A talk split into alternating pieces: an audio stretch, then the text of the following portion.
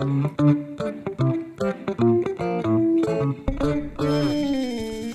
and welcome to Just a Guy and His Journey Back to God. Today is Easter. It's Easter Sunday, and I think we'll just open with a word of prayer.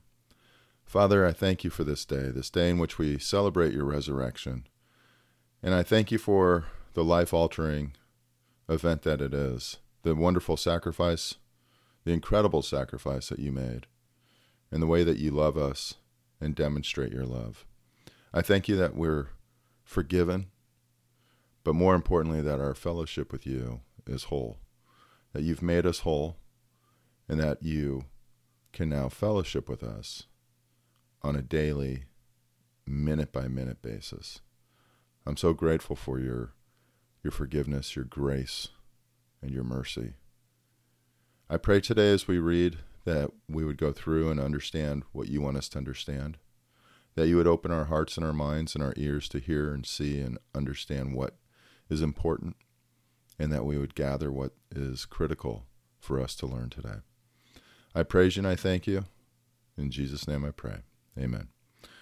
So we're going to read Acts 1, but not all of it, just about 10 verses. And then we're also going to read Acts 2. And um, so let's go ahead and just get started.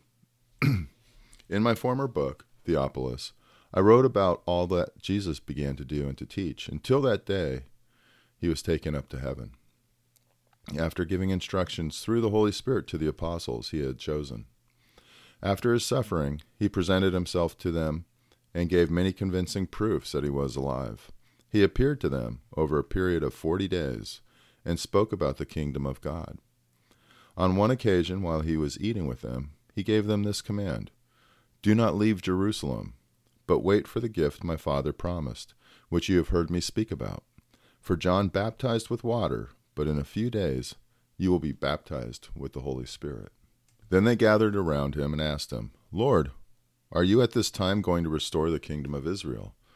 Because remember, that's what they thought the Messiah was going to do, that he was going to establish his reign. He said to them, It is not for you to know the times or dates the Father has set by his own, own authority, but you will receive the power when the Holy Spirit comes on you, and you will be my witnesses in Jerusalem and in all Judea and Samaria and to the ends of the earth. After he said this, he was taken up before their very eyes, and a cloud hid him from their sight. They were looking intently into the sky as he was going, when suddenly two men dressed in white stood beside them. Men of Galilee, they said, why do you stand here looking into the sky? This same Jesus who has been taken from you into heaven will come back in the same way you have seen him go into heaven.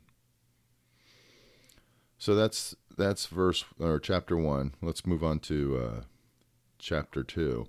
We're just what I'm skipping is the election of Matthias as the twelfth apostle, replacing Judas. The Holy Spirit comes at Pentecost in chapter 2, verse 1. When the day of Pentecost came, they were all together in one place. Suddenly a sound like the blowing of a violent wind came from heaven and filled the whole house where they were sitting. They saw what seemed to be tongues of fire that separated and came to rest on them. All of them were filled with the Holy Spirit and began speaking in other tongues as the Spirit enabled them. Now there, there were staying in Jerusalem God fearing Jews from every nation under heaven. When they heard this sound, a crowd came together in bewilderment, because each one heard their own language being spoken. Utterly amazed, they asked, Aren't all these who are speaking Galileans? then how is it that each of us hears them in our native language? Parthians, Medes, and Elamites, residents of Mesopotamia, Judea, and Cappadocia, Pontus and Asia, Phrygia and Pamphylia, Egypt and the parts of Libya near Cyrene, visitors from Rome, both Jews and converts to Judaism, Cretans and Arabs, we hear them declar- declaring the wonders of God in our own tongues. Amazed and perplexed, they asked one another, What does this mean? Some, however, made fun of them and said, They're drunk. They've had too much wine. Then Peter stood up with the eleven, raised his voice, and addressed the crowd Fellow Jews, and all of you who live in Jerusalem, let me explain this to you. Listen carefully to what I say. These people are not drunk, as you suppose. It's only nine in the morning. It's interesting as we've been reading for the last you know couple months. You see so many practical explanations and such basic, you know, argument that God and the, the disciples and just the prophets display. Like in this case, they're not drunk. It's only nine. it's too early. Otherwise, it might be true. But it's just interesting to see these practical arguments that are there that are so, just basic, and it's things that I would I would hear, I would want to hear, and not some complex theory being placed, you know, being presented. No, this is what was spoken to the by the prophet Joel. In the last days, God says, I will pour out my spirit on all people. Your sons and daughters will prophesy, your young men will see visions, your old men will dream dreams. Even on my servants, both men and women, I will pour out my spirit in those days, and they will prophesy. I will show wonders in the heavens above, and signs on the earth below blood and fire and billows of smoke. The sun will be turned to darkness and the moon to, blood before the coming of the great and glorious day of the Lord, and everyone who calls on the name of the Lord will be saved.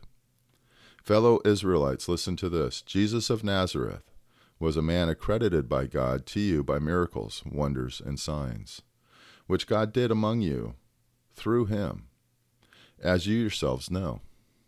This man was handed over to you by God's deliberate plan and foreknowledge, and you, with the help of wicked men, put him to death by nailing him on a, onto the cross.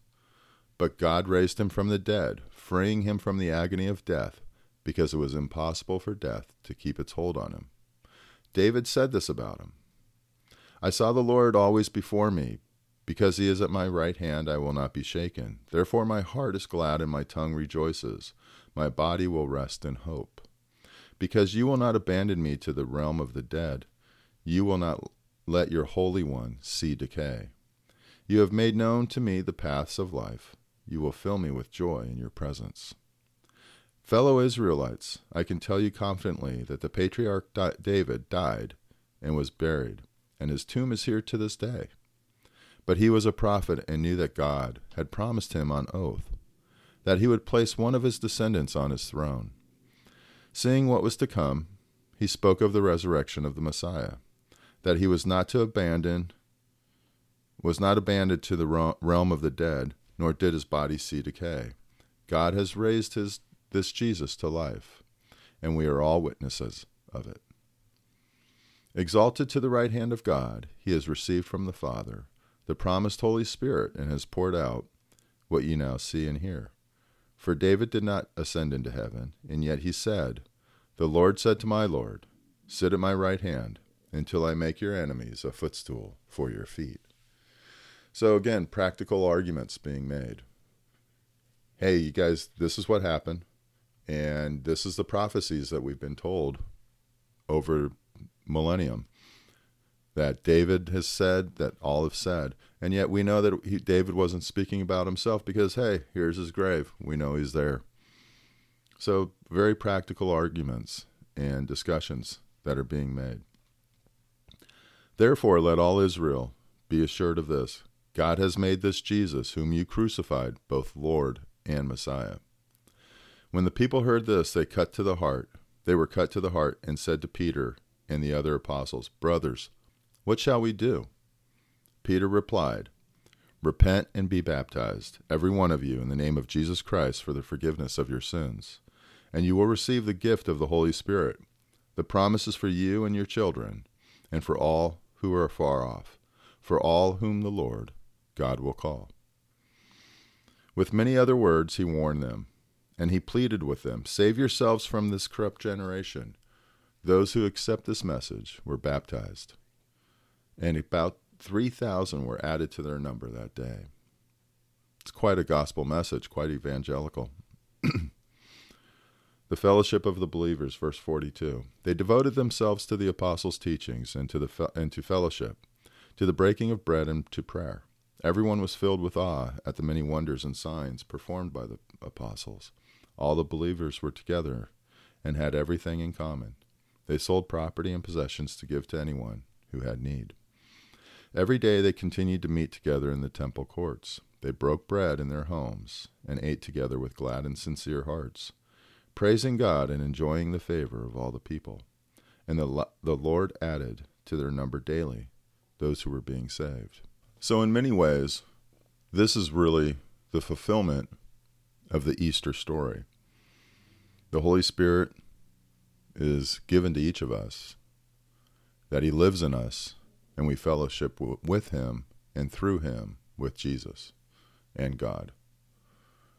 It's, it's an amazing turn of events that what looked like sure failure and defeat was actually what was required for our salvation and our fellowship with God. But with that, we'll just close with a word of prayer. Thank you, Lord, for this wonderful day, a day in which we remember your sacrifice and your mercy and your grace and your atonement.